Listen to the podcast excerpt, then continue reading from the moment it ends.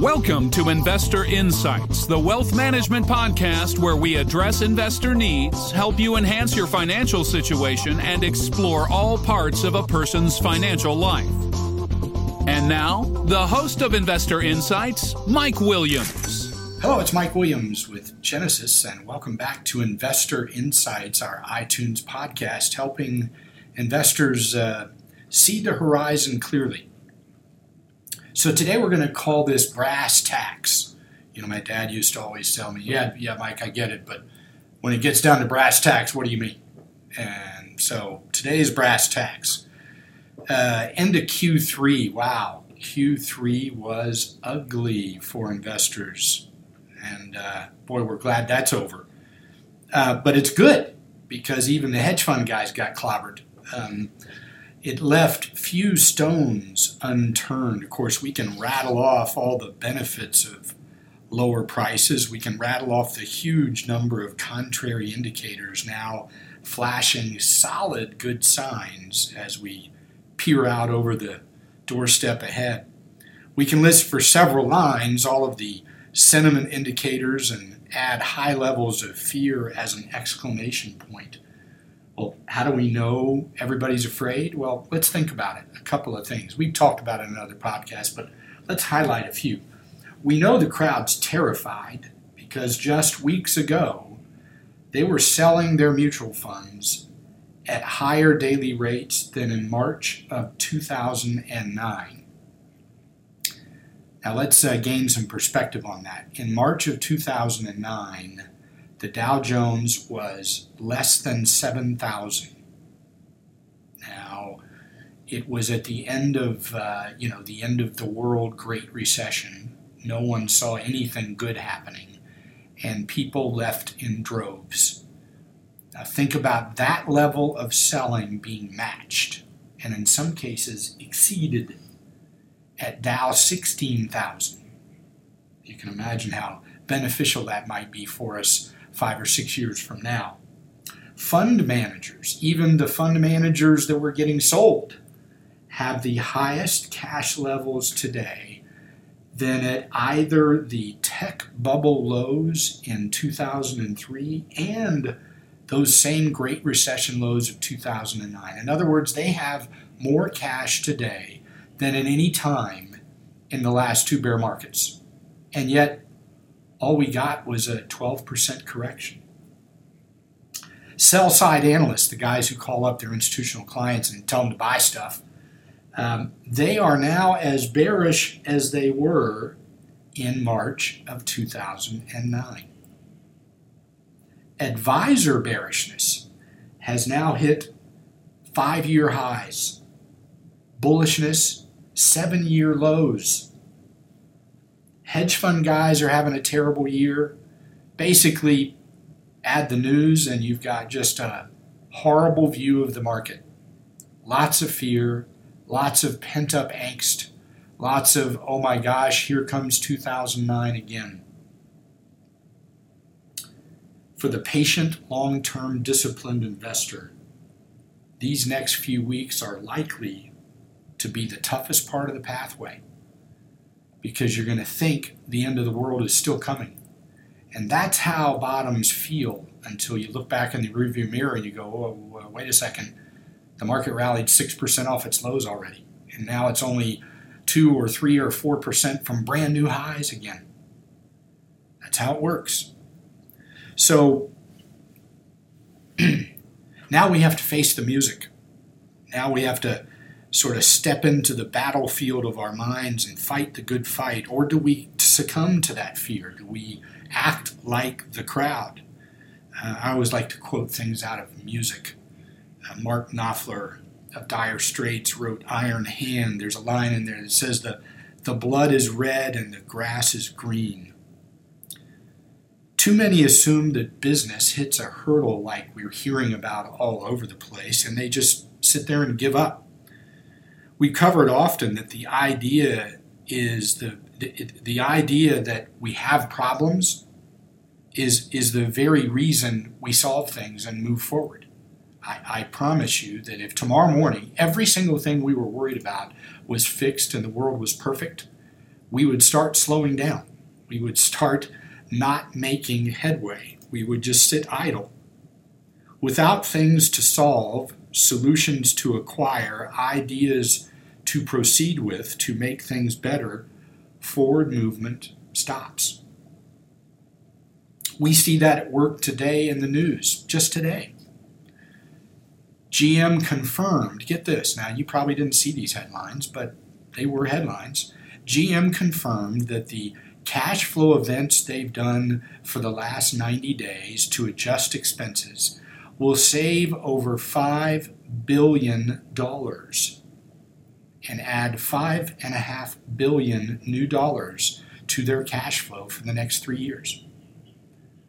Conagra Foods just announced they are uh, implementing cost cuts and strategies, as they say it, for annual savings of $300 million. Now, I don't know about you, but you stack up 5 billion here and 300 million there and eventually you get a lot of savings. They're going to move their headquarters to Chicago. These are not small numbers. More important, they should be positives to embrace. Why? Well, it means solutions are still being born daily. Granted, nothing guarantees a future. But savings of billions and billions of dollars uh, is a ton better than no steps at all. It also shows that, that ingenuity and improvement is still alive and well. It shows that we've shows us that we've not arrived yet at the end of finding ways to make things better. But enough of the rosy stuff. Uh, back to the brass tacks I talked about. Let's talk about wading in. Uh, I recall, I, I got to tell you a little story. I recall the morning after uh, the first time I saw the first Jaws movie. I was a kid, obviously. It was Saturday. I was in a Hobie 18. We were starting a regatta, a racing weekend. Hobie 18s, if you don't know, are pretty fast boats. They're catamarans. And they're either beach launched, meaning you push them right off the sand into the waves, or they're hoisted by a crane off of your trailer off the end of a dock and you swim out to your boat. I recall staring into the water that I had to wade into about chest deep to get to the boat at the end of the dock, and no matter how hard I tried, I kept swearing I could see the shadow of a shark. it's hilarious now, but if you could have felt my heart racing, you'd get the point. Oddly enough, it didn't stop there. I was sure all day long that every ripple I saw on the water as the wind kicked in across the harbor was a shark fin. Every wave crest I imagined was a set of teeth. I was certain as we laid out over the water on the trapeze, on the windward runs, and the reaches that sharks were circling right below us at all times. I define this insanity because that is sort of how it feels when one goes into the markets after a corrective and volatile window of time. One is usually certain the bottom will drop out as soon as the order is filled. The feeling of stepping into quicksand is always present, sure to suck you down and take you for everything you have. I suspect I exaggerate a little, of course, but not by much. But such is the pathway investors much follow, must follow. The, the, key times in a wealth building plan are those very feelings. Unfortunately, it's a required part of the pathway to getting good deals over time. Shark infested waters are normal for these windows of volatility. Those feelings, importantly, are mind games. They play tricks. It's our fears playing on our mind. They happen all the time in points of history. Many of those points turned out to be good buying opportunities over time. We never recognize them as such while they're unfolding. We're usually too afraid of all the sharks.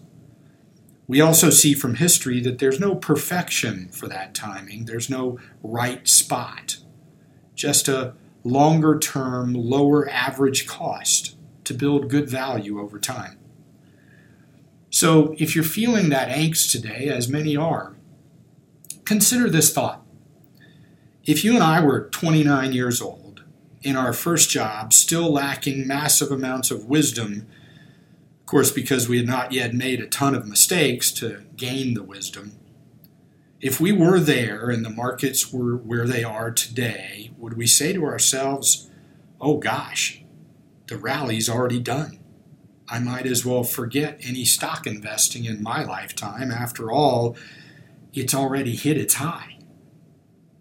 Think about how foolish that might sound. Of course, we wouldn't say that.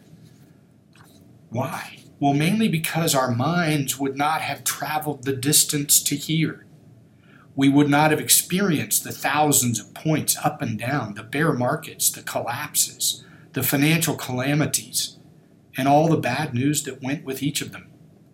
We would not have those fears singed into our brains. Seeing the most recent highs as quote unquote it, and this corrective action of the last five or six weeks as the big one, is little different from, say, when the Dow hit 4,500 for the first time and then it settled back to 4,000. Imagine if our fears had blocked us from activity back then. How expensive would those fears have been? Listen, our future is about our newest generations. Records will be set, things will change, often they will not make sense. The baton will pass.